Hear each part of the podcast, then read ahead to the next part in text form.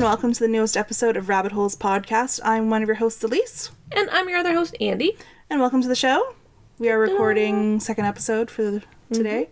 You know what has not happened yet? What? No trains. You know we're gonna get four while I we're know. recording this next episode, though. I know. Especially because like they're actually going through the process of pulling the um, the grains out of the local storage. So it's all that's why they're rolling so slowly. I also think there's something wrong with the tracks around the village because there's been a lot of the repair guys around here lately, and also Maybe doing upgrades too, so Yeah. maybe just doing work in general, yeah maintenance that time of year. uh, Yeah, that's the perfect time of year to do it. Is when there's uh, increase of traffic on all the tracks. No one said people had to be logical. We know that. Very true. But uh, no big choo choos. So we I got that going for us. I know. So hopefully, fingers crossed, we can keep this rolling. Yeah, I kind of don't want to strike for these poor guys going into the holiday season, I know. but it would be great for our recording schedule. is true. oh boy. But on that note, how about I tell you a story? yes, please. because you went first last week, so I'm going to go first this week. Mm-hmm. so, uh, one of the Instagram accounts that I follow posts a lot of mental floss, floss articles. So, mental floss is also becoming the life science to me uh, that is life science to you.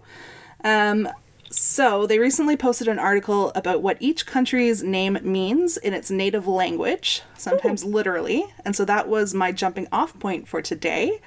So, for all the cartography fans out there, this one's for you. Pour one out from uh, map homies. Because we have so many of those. that one person's like, Woo! I know. uh, there's a lot of ways I could have gone in the story, so bear with me. Uh, it might it gets it gets a little bumpy as a rabbit hole, which is odd for mine, but it's the spirit of a rabbit hole. So, let's start with some definitions. Uh, these come from the Canadian Cartography Association because there is a Canadian Cartography Association. There's an association for, everything. I know. Uh, cartography is the processes around the conception, production, dissemination, and study of maps. It requires the gathering, evaluation, and processing of source data. And cartographers are also responsible for the design of maps and then the drawing and reproduction of them. And maps are, of course, the result of cartographic efforts. Modern maps are a blend of science, art, and technology, and it's no longer just some dude with like a scratch of paper and a pen writing up what he thinks it looks like. But you know what? Like, oh, what was I listening to? They were talking about maps. And they're like, you know, early maps are surprisingly accurate yes. for what, What they, they were. Were right? Like, Yes. True. Because I think a lot of people just like went out and walked it. They're like, oh, okay. But like you know, you know, fairly accurate for nooks and valleys, and like, anyways, like yeah, they're just Hmm. surprisingly accurate for Yes, we need to have more faith in our ancestors. Yeah. But generally, I agree. Well, it is surprising. especially for a bunch of people who got lost, and that's how you know white people ended up here. Wandered around. So, uh, I'm me, so buckle up for some history about maps and map making. Don't look like that. This is fun stuff. Uh, the oldest known map anywhere of anything can be found in the Lascaux cave system in France, and that has been dated to be 16,500 years old. So all those hand paintings on the caves that were like, Yeah. oh, look, humans' first effort into art was also humans' first effort into map making. But the oldest known portable maps come from uh, clay tablets that were produced in Babylonia around 2300 BC. Speaking of first, the first road map comes from Egypt, circa 1160 BC, and is called the Turin Papyrus Map. It shows people where they could get off the river and travel between river bends. So basically, the portage trails, if you will. Uh, the Greeks had this whole mapping thing down and created highly detailed maps. Uh, with the exception of a few modern dummies, we all agree that the Earth is round based off the work of Greek cartographers. And it was generally accepted as fact that, you know, sphere, not flat, uh, at least as early as Aristotle's age, so around 350 BC. yeah, yeah. And then the internet came along and we're back to square one. See my flat earthers episode. Yes. Around the end of the first century AD, Claudius Ptolemaeus published Guide to Geography, which remained the authoritative reference on world geography for literally centuries. And it wasn't until the Renaissance that people started building on Ptolemaeus' work. The only major change that was made between Ptolemaeus and the Renaissance was a question of orientation. So during the medieval ages, maps tended to place Jerusalem at the center of the image, which religion makes sense. And the area we now view as being to the east was actually found in the upper quadrants of the map. So they rotated it nah, 45 degrees counterclockwise. Uh, historians consider the first modern map printing to come from this era when the Rudimentium Novatorium was printed in 1475. And thanks to Viking exploration in the 12th century, the northern Atlantic started appearing on maps with more frequency as of that point. After Ptolemaeus, the next rock star in cartography was Sebastian Munster, who worked out of Basel, uh, Switzerland, in the 16th century. In 1540, he published Geographia, and it became the new standard for the world map. Mapmaking in this age briefly or benefited greatly from the development of the printing press, and engraved printing techniques allowed for quick reproduction of maps. Remember last week or like a couple weeks ago you said like we need a portmanteau to like refer people back to like old episodes? This is like my publishing episode from like the New Year's. I know, and we just, you know, fat, flat, Flat earthers. Earthers, tulpas from the last episode. It all comes around in the end. Uh, the reason that map making took this giant leap forward in the Age of Munster wasn't a coincidence, uh, because the 15th and 16th centuries are known as the Age of Exploration.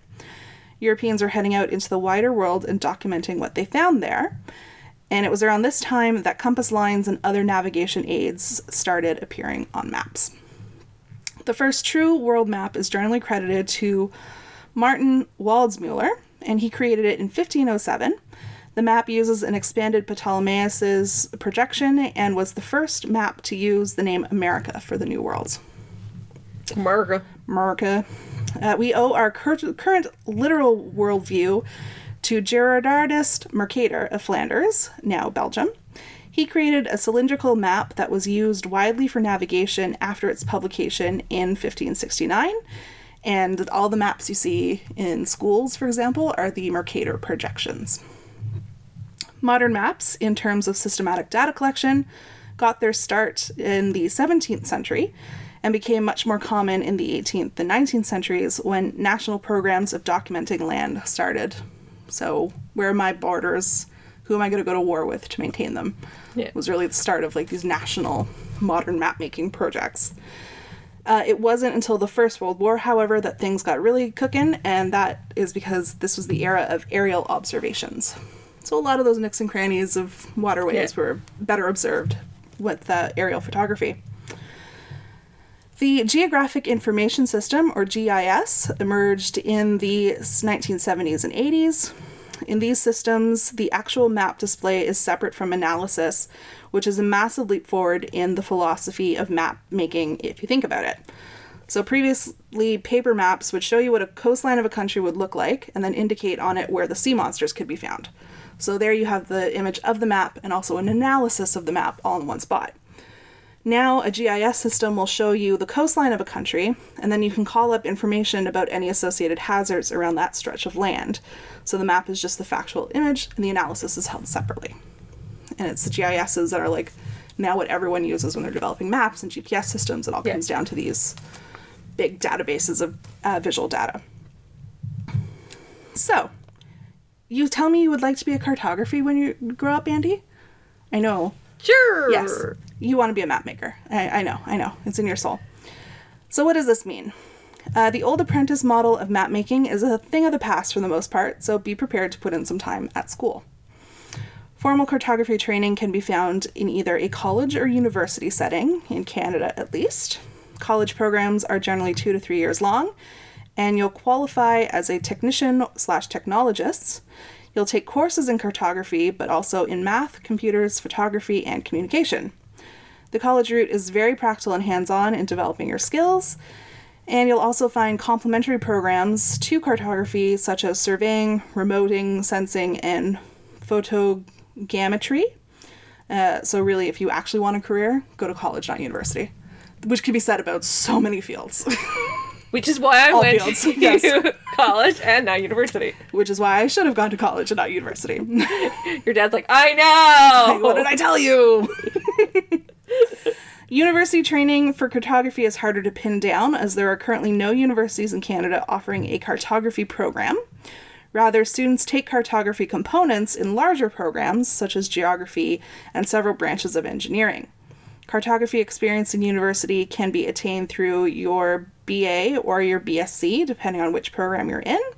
And if you are really dedicated and or you can't find a job in cartography, which some of us history was our experience, uh, you can stay on in university and complete a master's or a PhD. Of course you can. Of course you can, because at these levels you're able to tailor your, your studies more, so you can spend more of your time and money on maps. Maps, maps. Yeah, I'm the map. I'm the map. I'm the... Oh my god, show me that's a Dora. there it is. Yeah. Uh, there is an entire academic discipline around the process of map making. Research around maps touches on cognitive interpretations, mathematical interpretations, the history of cartography, and perceptual slash technical aspects of maps and map making. You can attend cartography conferences and publish in journals if that's what your little heart so desires.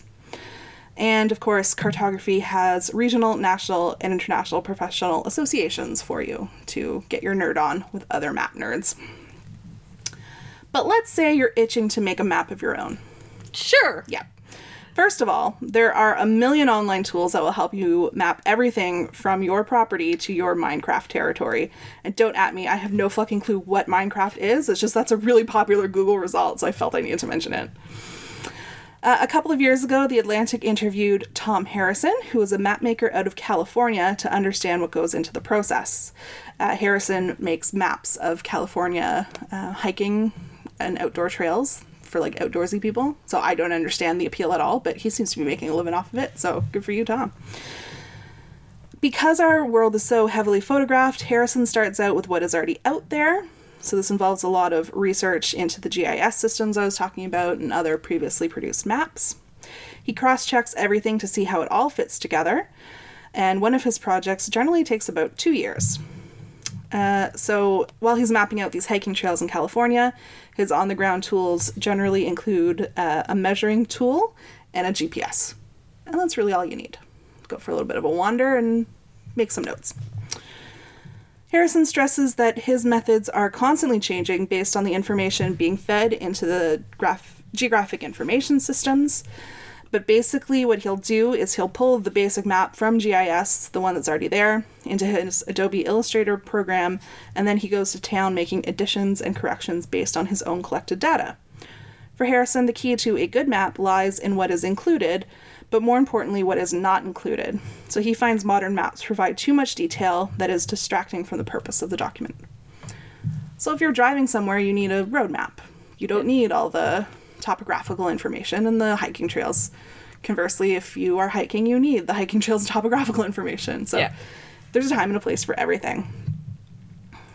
So he says by stressing the big slash important things, his maps are more helpful to the average user who are the outdoorsy type looking for hiking trails and campgrounds. Um, and so his projects are really geared towards that. Here's the thing about maps though a lot of it is BS. First of all, they're created by humans, and we're collectively terrible at fine detail work, just in general. Uh, secondly, the world is round, and round doesn't do flat very well, uh, which is what maps are. So it's just it, square peg, round hole. It's never going to actually be good. Uh, and we're trying to squeeze massive land masses on, onto tiny pieces of paper that we can hold in our hand, so there's a level of detail that is just never going to make it there. Also, uh, we're terrible, just in general, as like people, so maps are chock full of bias. The Mercator projection, which is what we all generally use and is used by Google and Microsoft, is based on straight lines that are great for sea navigation but terrible for proportion. So, on the Mercator projection, for example, Greenland looks to be about the same size as Africa, but in fact, Africa is about 14 times larger than Greenland. So, there's a little bit of a discrepancy there. Greenland is most men. yeah, exactly. Arno Peter, a German historian, posits that the Mercator projection became the pattern card for all Western maps because it centralized and exaggerated the size of Northern Europe, which was a massive ego boost to those living in those areas. And so we are just living with the consequences of the fragile male ego. White people. yeah. As two white people. As two white people who acknowledge a lot of our shortfalls. Uh, also, fans of The West Wing will remember the whole Mercator slash Peters projection debate from the Big Block of Cheese Day episode. I know, you don't know, but the fans out there, they know. and uh, really, who is to say that North is up and South is down? And with all the positive connotations that come along with it, we are, after all, just on a giant marble floating through space, so who knows? Spinning at a speed that would fling us off. While you could be forgiven for thinking that this is another Eurocentric worldview, the Koreans seem to have been the first one to have assigned North as up and South as down. The uh, Kangnido map, circa 1402, is the first one to show this up and down um, orientation. And anthropologists think that this is because looking north was associated with looking at the emperor, so naturally you would look up to them or look to the top of something. So, hey, not a white person fault. We, everyone gets one. Uh, regardless, though, perception is reality, so there is a burgeoning interest in all things cartography thanks to our increasingly globalized world. Map collection is becoming more and more popular, according to CNN Travel, and it's possible to find specimens that are of high quality in terms of both physical, like actual stat, like condition, and content. There are map traders who specialize in finding and selling maps to collectors. And if you're looking to start a collection of something, antique maps feature um, featuring currently developing countries is where it's at, and they're not all that expensive really to get on the ground floor. So specifically, you're going to be on the lookout for maps of Brazil, Russia, India, and China because these are developing countries and things are changing within them. So the whole Especially Russia. Russia, uh, Brazil, the whole forestry issue is changing the, the landscape there. So the idea is buy a map of these countries now, and in a few years when it looks completely different, you'll be sitting on a gold mine that you'll be able to sell for profit. But old maps are also a big deal. So you remember the Rudimentium Novatorium map, the one that historians consider to be the first modern printed map? Well, it sold in 2003 for about $829,000. I believe it. Yeah. Uh, so, where do you start your collecting if you are looking to collect? Uh, consider heading to Maastricht, Netherlands for the annual European Fine Art and Antiques Fair. In 2013, there were 260 booths at the fair from 20 countries. And the event uh, is specifically designed for these uh, dealers to sell antique maps, classic and modern art, and jewelry. So it's viewed as one of the best places in the world to find antique maps if you're looking to start a collection. Speaking of collections, King George III was a fan of maps, so collected them madly. Let's see what you did there. uh, which is how the British Library ended up with one of the premier cartography collections in the world. Uh, other top collections are held by the Bibliothèque Nationale de France in Paris, followed by the Library of Congress in the United States. Makes sense. Uh, fun fact lightning round. Woohoo! Uh, early maps often showed towns that do not slash did not exist. Map makers would throw them in so that if someone copied their maps, they could sue them for copyright infringement. And these types of towns are known as paper, Paper towns. towns. Paper towns. Yeah. Uh, and these aren't a thing of the past, though, because in 2008, eagle eyed cartography fans spotted Argleton on a Google map of England. But when you actually look at the Google uh, uh, images of that space, it's just empty land. Shortly after word got around about it, uh, Google updated the map and it's no longer listed, nor will they admit that it was a paper town experiment. Uh, as a spokesperson for Google said, quote, While the vast majority of this information is correct, there are occasional errors. We're constantly working to improve the quality and accuracy of the information available in Google Maps. Which is ironic because if someone said, Hey, do we have a fake town on our map? The first thing I would have done is Google it. So what does Google do? Who does Google Google? Yeah, who does Google? They Bing something? I don't know. Uh, speaking of Google, by 2012, Google Maps Street View had covered about 5 million miles of road worldwide. And for context, it's only about 3 million miles from the Earth to the Moon. So that was in 2012. It's safe to assume that they've gone there and back at least but once by now. To get those images, they've employed traditional vehicles like cars, but they've also used trolleys, snowmobiles, tricycles, and a camel. Um, another fun fact while the Rudimentium Novatorium sold for almost a million dollars in 2013, the most expensive map ever sold was the Martin Waldseemüller that I talked about earlier, which is considered the first true world map. The US Library of Congress paid $10 million for it in 20, 2009. You can sure as shit bet that they are making their money back because they have licensed the image of it. Oh yeah. Another fun fact the most expensive atlas ever sold was in 2007 when the 1477 Bologna Ptolemy, uh, the first printed atlas, was sold for 3.12 million. So a book. 3.12. It's a lot of money. Up until 1808, the very fictional city of El Dorado, the one made of gold, uh, was believed to be real and still appeared on maps, but like suspected locations, of course. of course. But I was checking our analytics today, and somebody in El Dorado in the States is currently binge listening to us. So, Hi. hello! Please send us a map of where you actually are. uh, straight from Mental Floss is this little tidbit. Quote In the mid 19th century, there was a cholera outbreak in London, and a man named John Snow, not the illegitimate son of Ned Stark, a different one, uh, made a map of cholera cases and was able to determine a specific public water pump that was to blame. After doing this, he gets a lot of credit for halting the spread of cholera, and of course, for halting the spread of cholera ever since. So that's how we put two and two together about dirty water being the cause of the poops. I that's brilliant. Because it's an actual like Useful way of, yeah. not that maps aren't useful, but like so that's like a patient zero. Like Yes. someone went and did the research Yeah. on the ground. Yeah. Uh, last fun fact if you have $100,000 kicking around, you may want to drop it on the world's biggest atlas, known as the Earth Platinum, which was published in 2012. It stands at six feet tall, it's four feet wide, and weighs about 440 pounds, and there are only 31 copies printed in the world. If you, you know, looking for a Christmas gift idea for me, I'm just, I'm saying.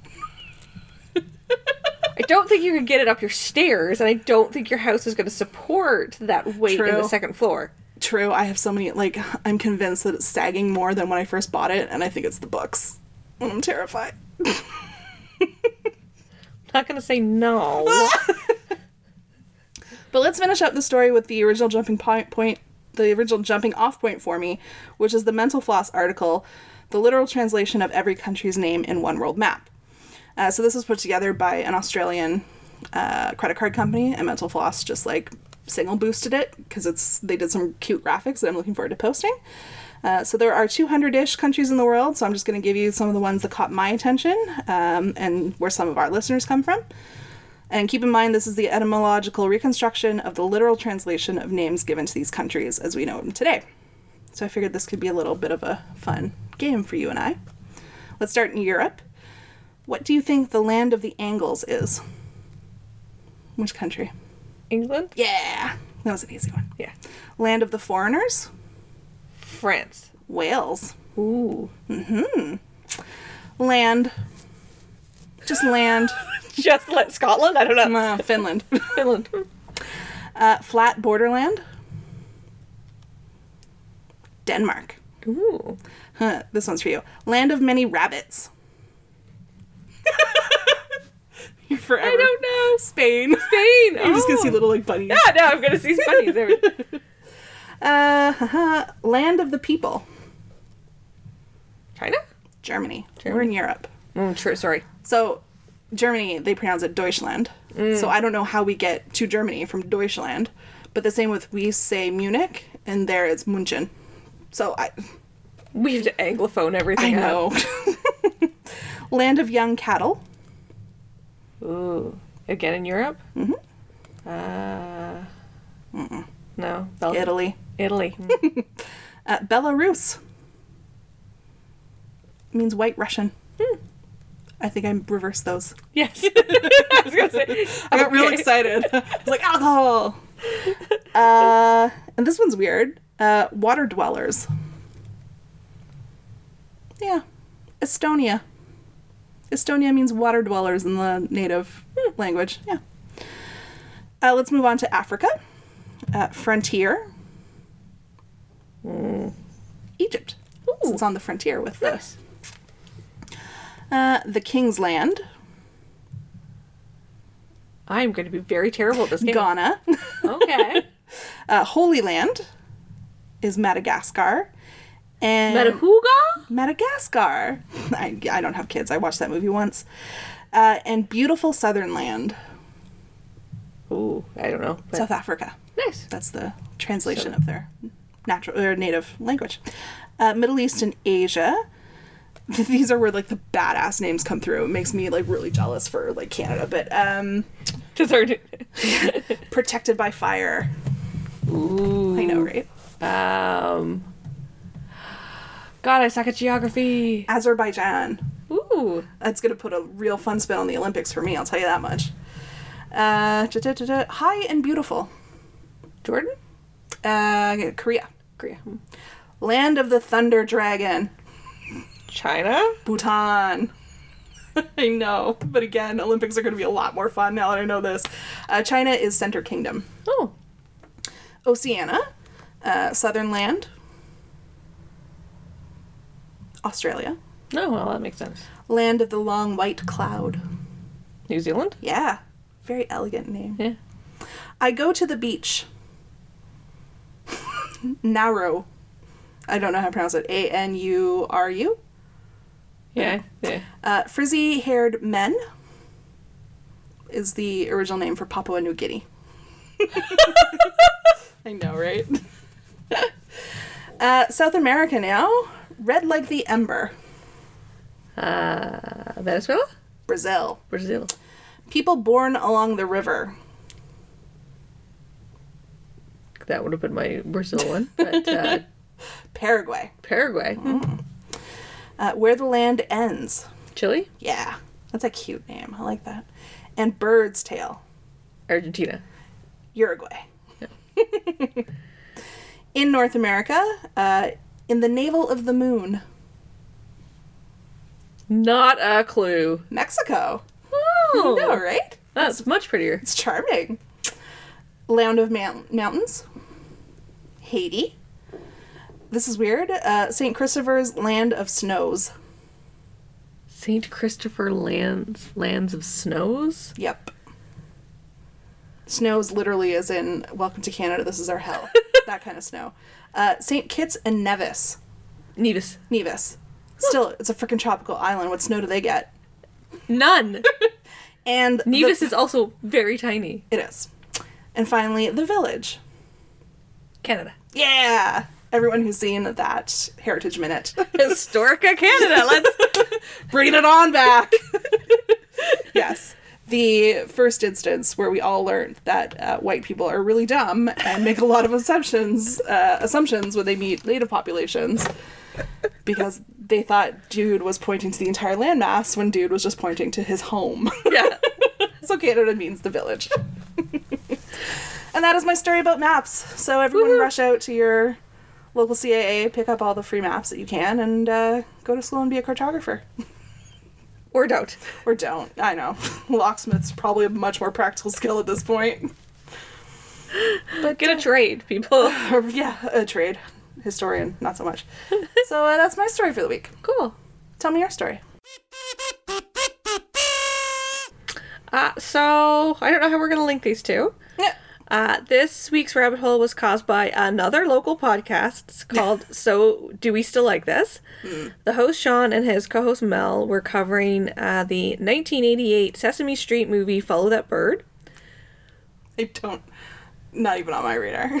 Yeah. it's one of the few, like, full length movies that they did for Sesame Street, right. and it revolves around Big Bird. Right, but I just did the whole Jim Henson story, and I don't think that I saw that. I know. anywhere. Um, so if you're like, what is this movie? Go listen to uh, So Do We Still Like This, Follow That Bird episode. And they start at the end talking about Christmas gifts and toys and how the seeming lost phenomenon of the toy of the year, like that sort of Right. insanity that Where would parents come. were willing to like stab someone to get the Cabbage Patch doll for you. Yeah. Yes. Which I then consequently clipped his nails and just totally destroyed the resale value on because now there's little tufts of fluff coming out of my Cabbage Patch Kids' feet. So, you know that toy that every kid wanted. Yep. Uh, parents would stand in line, try to get that one toy. The item would sell out, causing fights in the aisles. Yes, we still see that a bit during Black Friday when people are fighting over getting one of those 50 door crasher TV specials where you spend 50 bucks and get a $2,000 TV. Uh, and even today's popular items, like they were saying, like how that doesn't like popular items don't sell out anymore and they're not hard to get. That's not quite true because Right. you'll see some of the items um, on my list are are from recent years that were pretty hard to get. Um, even uh, I had a hard time getting the frozen three wheeled scooter that Victoria wanted, so I had to. Gonna pick it up at one of the Toys R Us stores when it arrives. Uh, so I figured I would look up some of those must-have toys that caused panic parents to lose their minds over the years. So let's take this walk down nostalgia lane with me. Yay! So, one of the firsts, well, I found a list that had like even older toys, but this is the first that I'm to say is uh, the first toy of the year is Mr. Potato Head. Hmm. Did you know that in 1952, Mr. Potato Head made history as the first children's toy advertised on television? Oh. So that Mr. Potato Head paved the way for all of those glossy, bright colored advertisements for children's toys. Cool. Um, so we all know that it worked and is a model that they still use today. But did you know that its first version of Mr. Potato Head, Tis- Mr. Potato Head was a kit containing the eyes, ears, etc. that a kid would put on their own actual potato? Potato. Yeah. Yeah. it sold a mind-boggling 1 million units in its first year in 1952. I feel like Don Draper probably had a hand in that. One year later, Mr. Potato Head was joined in wedded bliss with his newly created Mrs. Potato Head. of course. Heteronormative lifestyles everywhere. Again, they were potatoes. Uh, trolls. Oh yeah, yeah. I was a huge Trolls fan. So you had trolls. I did too. I had quite the troll collection. I remember my uncle gave me this fancy high-end troll that was from uh, a Trolls Around the World line, Mm, yeah. and she was from Japan Oh, and had like this pink silk kimono. nice. Yeah, it was very pretty. I think I had one from like uh, the Netherlands with like the clogs and the. Yeah. Yeah. Um, but did you know that troll dolls were first big in 1959? I did not. It makes a lot of sense, but that is shocking news. How Yeah. did they get the hair and the color? I don't know. They still looked much the same as they did I when know, we right? had them. Like they really haven't changed all that much. Uh, in Christmas 1959, trolls were the must-have collect- collectible for boys and girls. Part of their appeal was their wrinkly faces, big ears, messy hair, making them unlike any other dolls on the market. Trolls have come back in popularity with a new line of dolls, a major movie, a Christmas movie, and a TV series on Netflix. Ugh. I just watched the Christmas movie. um, not the worst thing. It's not great, but whatever. Oh, life has beaten you down. It has. uh, it's not the worst thing I've watched. Uh, but yeah, so, you know, it was 1959, came back around in sort of the 80s, 90s. Maybe it had a, ra- it, ritter, ev- a version between then. Between then. Shoot me. Between then, but I don't know. So, Cabbage Patch Kids. Mm-hmm. When I think of toy craze, I think of Cabbage Patch uh, dolls. Yep. The hype surrounding the Cabbage Patch Kid in 19, uh, 1983 was insane. Times reported near riots breaking out Yep. over simple dolls. One Pennsylvania woman suffered a broken leg when a thousand person crowd turned into a violent department yeah. store mob. While the store manager claimed he armed himself with a baseball bat to defend his position behind the counter amid the chaos. Oh boy. They knocked over display tables, people were grabbing at each other, pushing and shoving. The adoption certificates and the backstory that came with the dolls fueled the feeling of personal connectiveness, making the, ball, the doll the toy that every girl wanted. Yeah, but like that whole concept is just so skeevy to me. Like, here, give your child an 18 year long responsibility of adopting another child. Like, what? Like, just That give was kid a doll. in a cabbage patch? Yeah, like just so weird. Like I know. girls get brainwashed so early. We have no hope. My both my girls have Cabbage Patch dolls. One was given to them by someone that we used to work with. Right. Uh, but I don't think they even know that they have names. There you go. They just play with them. Please don't give them the adoption certificates at any point. Ah, You they're will up in a box. Um, what was I gonna say? If I remember correctly, my sister and cousin really wanted one, but they were sold out at I'm guessing Sears because there wasn't too many places to buy toys back home in the early '80s. Um, probably the Sears catalog. Uh, so my aunt up here in Ontario sent three down: one for my sister, my cousin, and like the three-year-old little me. Uh, I think that she might have gotten them in upstate New York back when like cross border shopping was po- was popular. Oh, but I remember like my mom and my aunt having like a real hard time like telling the story obviously because I was three at the time, um, and then having to like have my aunt Sandra send them. Right. Do you still remember the name of yours? Uh, I think it was Charmaine, which is easy because it's my mom's name. Yeah, Mine was Christopher, and he was bald. He was like a newborn baby. I still have mine. Yeah, mine's kicking around somewhere too. Yeah. Toe floof and everything.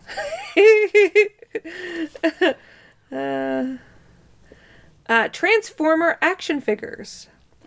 10 million Transformers were sold in 1984. So this would be probably the toy craze that my husband would remember because we still have some of his.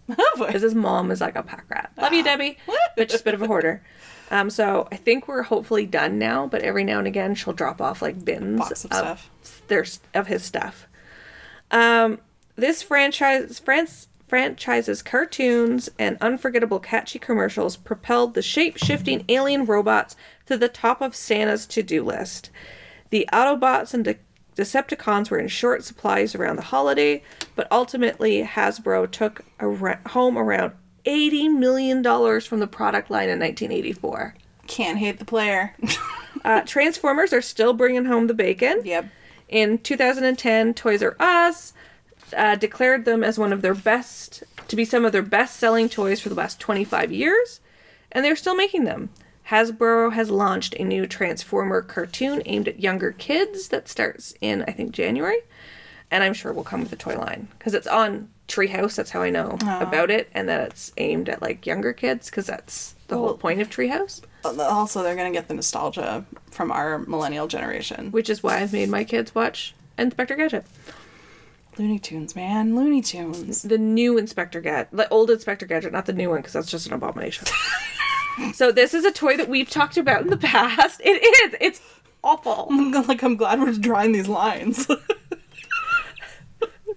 Uh, Teddy Ruxpin. So we have Yeah. talked about you had one. Good old dads. Uh, roughly a decade before Tickle Me Elmo, kids were yearning for a different animatronic stuffed friend.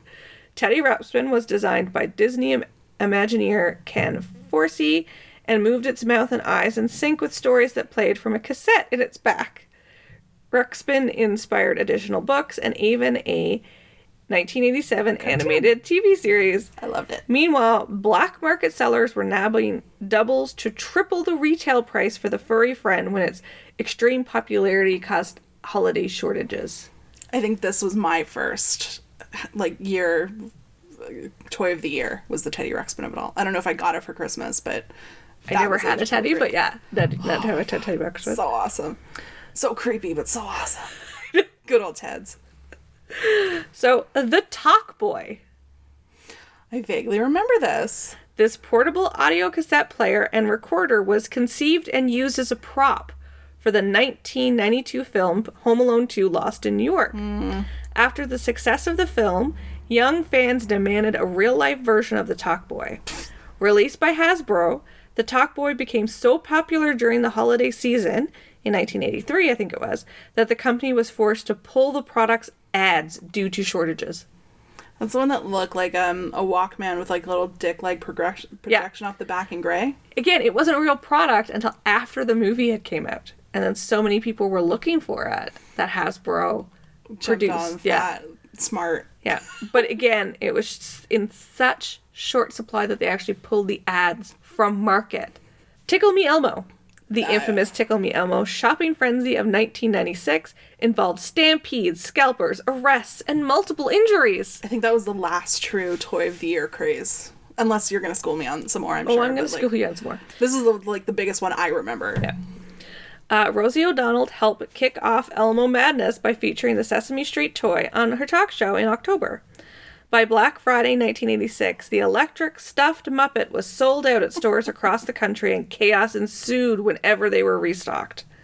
Walmart employee Robert Walter told people about being caught in a stampede when his store received a late night shipment of the coveted gift. I was pulled under, trampled. The crotch was yanked out of my brand new jeans, said the clerk, who suffered a pulled hamstring, injuries to his back, jaw, knees, a broken rib, and a concussion from the stampede. I hope this guy has sued Walmart and is living large off of the multi-million dollar settlement he could have gotten. He rem- the last thing he remembers was being kicked with a white Adidas before he became unconscious. Elmo wants to be your friend in hell. The Tamagotchis. yeah, which I got at the tail end. So you had one. I did not, but I knew about them. But I it was also for me. I was 17 You're at older. the time. Yeah. Uh, in 1990, in 1997, a handheld digital pet created in Japan comes housed in a keychain-sized egg-shaped computer equipped with a three-button interface. As soon as the tag was removed, an egg would appear, hatch, and then the owner would have to care for their brand new vir- virtual pet, feeding and entertaining it as well as cleaning up after him or her.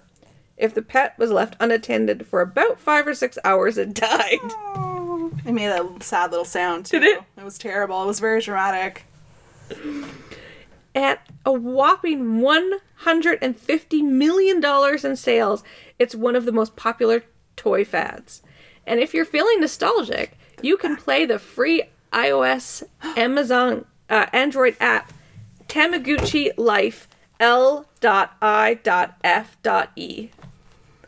As she While I download it. Um, currently looking it up. these things are also back physically though, because my friend Katie has a ten-year-old, and she just put up a post on her um, Instagram. Tamagotchi, um, where she was her the kid was out and she was babysitting the Tamagotchi last night.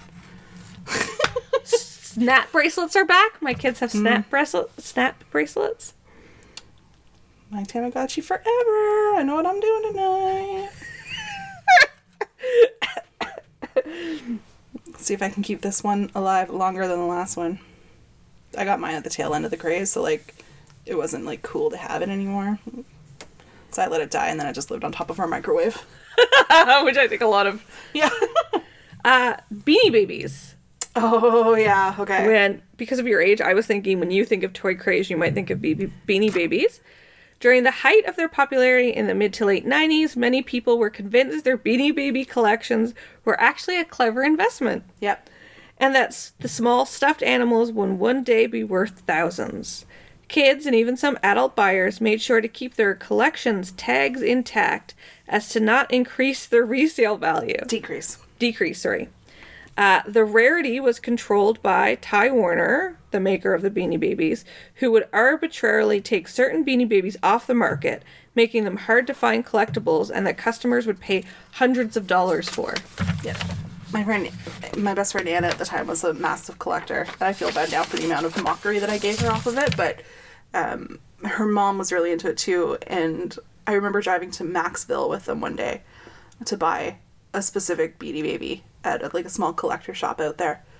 You could have like I was so befuddled, but the amount of money that got sunk into that collection. And it's now worth 20 bucks.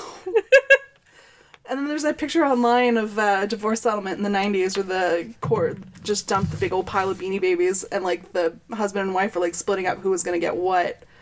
Have you ever seen that photo? No. Oh, it's going to appear on social media, I'll tell you that much. It's wild. Like it was a divorce settlement. They couldn't agree on who was going to get what. So it was Oh a God. you pick, you pick, you pick situation. Furbies. Oh, yeah. Demon spawn. This weird Satan spawn captured the heart of children by speaking Furbanese at first and then slowly learning English as their owners played with them. Lots of people believe that Furbies were created by foreign powers to spy on people, and if that is true, then they succeeded because they sold 40 million units in the first three years. Dang, yo. Although, if you did create a, if they were created by a foreign power, that's a lot of like data to dig through. True. So they probably weren't as happy with the success. Yeah, victims of their own success. Really, it's an AI version of a popple, though. I know. We have our popples. We don't need these. we talked about this. We've talked about these as well. Uh, they were so sorry. Uh, the part owl, part hamster, part mythical forest creature was Demon. all demon. All demon. was the must-have toy of 1998. They were so popular during the holiday season that the retail price was bumped from $35 to a whopping 100. Again, you can't hate the player, but geez, Louise. So when I was listening to the um so do we still like this? They were talking about the last sort of uh, toy craze or Christmas craze item that they could think of was the Nintendo Wii, which was released in November 2006. And Sean told the story about like how people were lining up, and he called, and they're like, "Well, actually, if you want to get it, we should get stock in like two days, but you should probably be here." Like people lined up outside stores for days to get it. Right. And his mom, he grew up in a small town around here, his mom was like, "Well, I'm going out today. I'll see if like when I, I'm out shopping." And she went in somewhere, and they had one, and she just bought it and walked out. Oh, she found the unicorn man. So we're talking about like he was saying like that, I think that's the last like true uh but I should talk about a few more. So there actually has been more since 2007. Uh, so it was released in 2006, but the console was quickly, still quickly disappearing from shelves by Christmas 20, uh, 2007. Wired called the gaming system perpetually sold out in the months leading up to the holidays, as Nintendo struggled to match their production with the ever increasing demand. The Wii was sort of surprisingly popular. Like they expected it to be popular, they didn't expect it to have the level of appeal that it did. Because you think of game systems, you think of sort of nichey, but like you think about the Wii, um, everybody from young kids to adults and even seniors in retirement homes were using the Wii. I think So- that's why, like, they should have banked on it being so successful. But it's I just not think like they a PlayStation where it's all like first person shooter. But it was the first one of that kind. It was the first one to do that. So they weren't sure how it was going to go over. And then all of a sudden it went over gangbusters. Like even I bought a Wii, which I have a note in here. Um, I can attest that I even had one. It's my first game and only game co- console that I ever bought. Um, now I got it a little later, probably in about 2008. And I used my Shoppers Optimum points to buy it because I had like enough built up. Yep. Uh, but I bought the Wii, and we still have it at home. I don't think it works, but like, yeah, that was sort of like always short stocked yeah. for months and months and months. Um, Zhu Zhu Pets. This sounds familiar. I vaguely remember the I feel like I've blocked it out mentally. So these electronic toy hamsters, which cost about eight dollars at superstores, were selling for more than sixty dollars on sites like Amazon and eBay. Dang, yo. around Christmas 2009. Zhu Zhu Pets have crossed that tipping point where scarcity is part of the appeal of the product, said Seth McGowan, a toy industry expert, when he was talking to Time. Getting it gives you some extra social standing. Yeah, I got my hamster. I work the system. I know a guy. the small cooing and zooming pets are still popular today. Zhu Zhu pets. Um, oh, yeah, okay. They look familiar. Yeah, my niece had them. Um, you know what's uh, cheaper is the $3 hamster you get at uh, PetSmart. I'm just throwing it out there. But you actually had to feed and clean that one's cage. These you don't. Oh. It's not like a keep it alive situation. Nope. Oh. They're just like an electronic hamster that you just click on and then they zoom under. Like they're literally like a little car. I feel like that would be fun for the first five minutes. Um. So here are a few recent ho- holiday toy crazes. So the Frozen Elsa doll, Still haven't seen that movie. it's actually not bad. Uh, I've seen much worse. Uh, many parents would probably feel particularly anxious in the months leading up to Christmas 2014, following the wild success of the movie Frozen. Doll shortages meant that some kids wouldn't couldn't have their own mini Elsas, and that just wouldn't, and just and they just wouldn't let it go. In April 2014, the precious products were selling for upwards of a $1,000 on eBay, and Disney stores had placed two placed a two frozen item limit on customers. Employees at the Disney Times Square location even told the New York Post that physical fights had broken out over the toys. Luckily, the company addressed the crisis and properly restocked by the holidays when frozen products flew off the shelves. So, at the start of the year, they were having a shortage, but they, being Disney, were like, we're not going to miss out on cash, so let's Right. just keep pumping these babies out. Get those sweatshops sweating. Yeah. no other product is being made. Well, Uh, Hatchimals. okay, yeah. That was just recent. So, this interactive toy started as an egg and needed your child's love in order to hatch. I saw a lot of parents on Instagram that year actually spending the time to hatch those goddamn things. Yeah. Uh, after enough care and attention, the egg would be ready to hatch into a furry creature that could be raised from a baby to toddler to kid. The toy can learn to repeat what you say, to walk, to dance, and to play games. I remember from hearing from kids that this was the toy they just had to have. And I also know how hard it was to find at Christmas time, and that they were not cheap. And also after Christmas, a lot of parents complained that the toy lost its appeal as soon as it hatched. Right, exactly. no one cared about growing it and letting it learn to dance. Get yourself a Tamagotchi and then it lives on top of the microwave for the rest of the year and no one cares. Fingerlings. I've That's never heard of probably the most recent one. These adorable little plastic baby monkeys hang onto your finger and know when they're being touched and spoken to and even hung upside down. They come to life with about 40 ways to play and 50 sounds to let you know how they are feeling. These sounds includes farts and boop, burp noises and actual monkey, like realistic monkey sounds. Ew. Mm-hmm. They have blinking eyes and a curly hanging tail. Manufactured by high tech robotics and entertainment companies, they are part of a popular trend of robotic pets. And they flew off the shelves.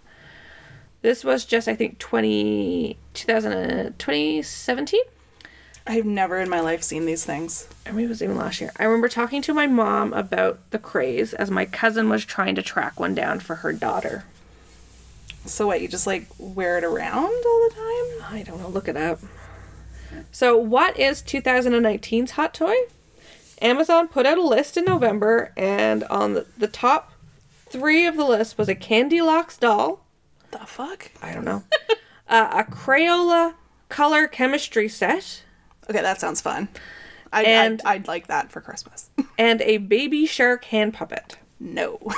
Victoria had the baby has the baby shark hand puppet on her list for Santa, but we did not get it for her. Santa's thinking things through for mommy and daddy on that one. Yeah, we got a bunch of other stuff, but I was like, she's not going to play with it. No. And I mean, th- at this age, they're just point like all we did for our first the list for Santa is I had a couple of like ca- like one catalog from Toys R Us and one little catalog from Indigo, and they just we cut things out of there, and it was like a decoupage Decoupage list. decoupage list. So that's my story about toy crazes as we start into the Christmas month. So on that list, I don't think we got very many of those toys, did we? Nope. I I had if we a, did. They weren't around Christmas. I had a Mr. Potato Head, but like not in 1952. Uh, I had Troll Dolls, and I had a Cabbage Patch Kid, and probably in around the 1983, 1884, because I was pretty young. Uh huh. That's about it. And I had Teddy and a Cabbage Patch and Tamagotchi, And I had a Wii, but very late. and I wasn't allowed to have re- uh, games. Cause look at me, they were hoping I'd go outside and exercise. both uh, both of us were unhappy because neither of us got what we wanted in that equation. But uh, yeah, and you know what? I don't ever remember throwing a, a fit uh, about not getting what I wanted for Christmas Yeah. for not getting these toys. And maybe that's just not what we wanted. Like I remember um what was like the toy that you remember getting that you were like super excited about?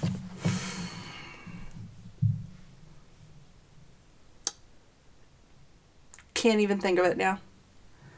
Like, this is gonna sound really sad, and it's not a toy, but I really wanted the Harry Potter books, so I got the first like four Harry Potter books, three Harry Potter books. That's that's what I remember of like specifically asking Yeah. for and getting. I always as a kid wanted a toy train set. Mm, yeah. Like really, really wanted one. But our house wasn't very big mm. and I didn't get one when I was a kid. So I have a collection of light up Christmas houses and I've been Yeah. collecting them since I was probably like 10, 11. So one year, my parents, my mom got me this train set for my Christmas village. I was a teenager. Best present ever. like, honestly, best present ever. yes. That was, I was like so excited, even though I was probably 13, 14 at the time to finally have my train set. Uh, best Christmas present ever, though, because my sister was kind of a dick. Love you. Um, but she was one of those people who always found the presents, Right. unwrapped them, Okay. looked at them, and then would wrap them back up again. She and I would get along very well. if she found your present, she would unwrap it, show it to you, even if you did not want to see it. It's kind of a dick move.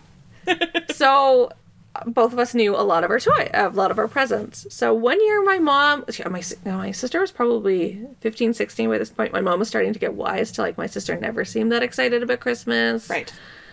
and uh, always seemed to know sort of have a sense of what she got.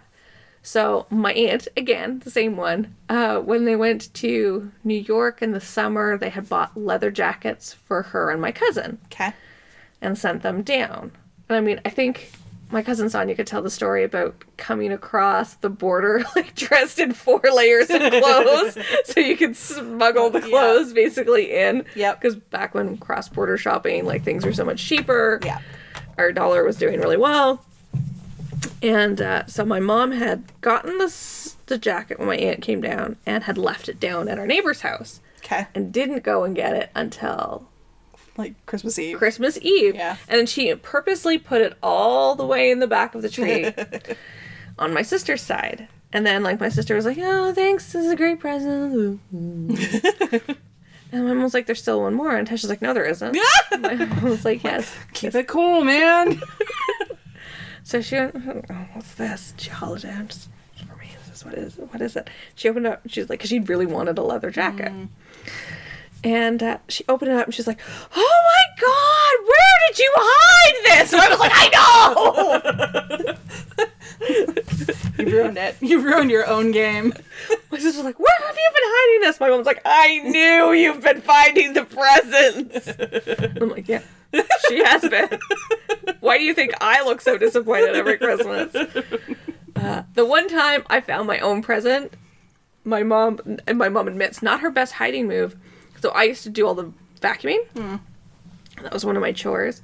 My mom used to have like this round table, like plywood table that you used to put the cl- tablecloths on, very popular in the 80s, Yeah, yeah. especially. The tablecloth that went right down to the floor. And um, we had a fairly new um, vacuum cleaner that once sucked the hem right out of it. So I used to pick up everything, like pull everything up. So one day I was vacuuming in my parents' room and I pulled the tablecloth up to tuck it out of the way so I wouldn't suck it into the vacuum cleaner again. Right. And there was a Christmas porcelain doll just tucked under the table. And I'm like, wow, Come on, mom. we were not trying very hard, are we? Especially because I actually do the vacuuming Right. and you just left that there. Uh, we lived in a house in Toronto for a couple of years, and in the basement there was like a little, like just this little storage room that had like a plywood door on it and a lock, and the light switch was on the outside, and so my parents were hiding my toys in there, uh, but didn't think to unscrew the light bulb. So I was able to turn on the light and see in the crack in the door what everything was. and it lasted great until my dad figured out I was doing it, and then he unscrewed the light bulb. But that was the year I got the um, McDonald's shake maker. Ooh. Like McDonald's came out with like a line of toys where you could like make their quote unquote food at home, but it was like the fries were just like cinnamon toast, for example, and the shake was um, you just take like a pudding packet and mix it with milk, and like shake like Yeah. blend it up by hand. And then the idea is it's just cold enough to just thicken it just enough to like make it feel like a shake. But basically you're just sit, like drinking watered down unfirm pudding. Which also explains this lovely physique that I'm rocking because I love that thing. You're like, I gotta get me some pudding drink right now. I know. It was also around the same time as I got my uh, Easy Bake Oven. Oh my god, that was my Again. favorite toy. Another contributor to this physique.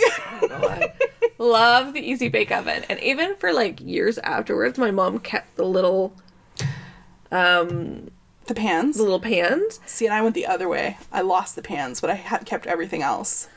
Um so like as a kid growing up when my mom would make a cake, she'd always make me a little mini cake so that I could eat it right after it came out of the oven and I didn't have to wait for it to cool to be icing or anything. So I had my own like mini cakes. Yeah. Like the Easy Bake Oven is a genius. I know. It's just like a hundred watt light bulb. It's not quite anymore, so you can't do the same things you used to when we were kids. Yeah, it's not quite as powerful. Why? They worried about kids like burning themselves and getting hurt. That was part of the adventure. That's how you learned uh, how to like kitchen safety. Like don't touch hot stuff. Duh. Next year, I'm gonna be like, so Michelle, Ian, can I get Lane an Easy Bake Oven? He's the first one to turn eight, and I really want to buy one. They don't look as good though. No, they don't. Like they now they're like all like rounded edges. Like I don't know. And they have a black one and a pink one. There's just like very I'd love to get like an original. Yeah, very rarely do I say the 80s 90s aesthetics are like better than like current modern, but like in this one category, like let's go back to the olds. Although it's also really hard to get like an incandescent 100 watt bulb right now. So, Head on out to the dollar store, honey. They're there. well, like most of them are now, oh, are they? yeah, the um, LEDs and Oh no, but you can still get them at the dollar store, the old school ones. So it's in retrospect a very dangerous toy. Where they tell you to like melt stuff on the top of it, but make sure it's in a metal container because it's gonna get so smoking hot you're gonna melt the plastic, kids. but like, just touch it. but let's like leave eight year olds to experiment with it in the kitchen. Genius. I don't even think like it came with an oven mitt or anything. No, because it came with the the plastic uh, stick, oh yes, I like remember little the curve, stick, yeah. and you'd like push it in and then push it all the way through, and then God help you catch it at the other end. Mine did not have that. Mine had the door, so it looked a little bit more Oh. like um An actual oven. yeah, or like a microwave oven almost, Mm. or a toaster oven. So you'd pull it down, and the tr- the the little grate would come out a little bit, and then you'd put the Mine was the old, and mine did not have the, the mine did not have the melting tray on the top. Mm. But yeah, I loved the Easy Bake Oven. It was like my favorite toy as a kid. I still crave Easy Bake Oven brownies from time to time. Cause like any toy that I could make cake out of, like Yeah. fuck. Also, adults. I guess adults do have them. They're called toaster ovens, but like it's the packaging size. Like if I want a brownie, I don't want to make an entire pan because I know me. I'm gonna eat the entire pan. So maybe I just need to go to the do- like the toy store and like buy the Easy Bake Oven like equipment accessories. like the the mug cakes that you can buy. Yeah. Like the packages, they're actually not bad. don't encourage the Sandy. I know. I used to have them at work. I'd have like three or four boxes, and then like if everybody was having it, like Sarah or someone was having a bad day, I'd make her a mug cake. I never saw this. This must Yeah, have been a was post after, yeah, meet. yeah, that was a post. That was my coming back from my second mat leave. Well, that is our episode for this week. We hope you enjoyed. If you'd like to see our show notes, get all the links to our um, information, head over to our website, which is www.rabbitholespodcast.com. While you're there, check out the merch tab, which takes you to our Redbubble store, and our support tab, which takes you to the Patreon website. If you want to see what we're doing on social media or see some of the fun uh, pictures and stuff, we'll Oh. link to this week. This week's going to be a Yeah. wild ride. Um, you can check us out on Twitter at Rabbit Holes Pod, at Facebook Rabbit Holes Podcast page, and Instagram at Rabbit Holes Podcast.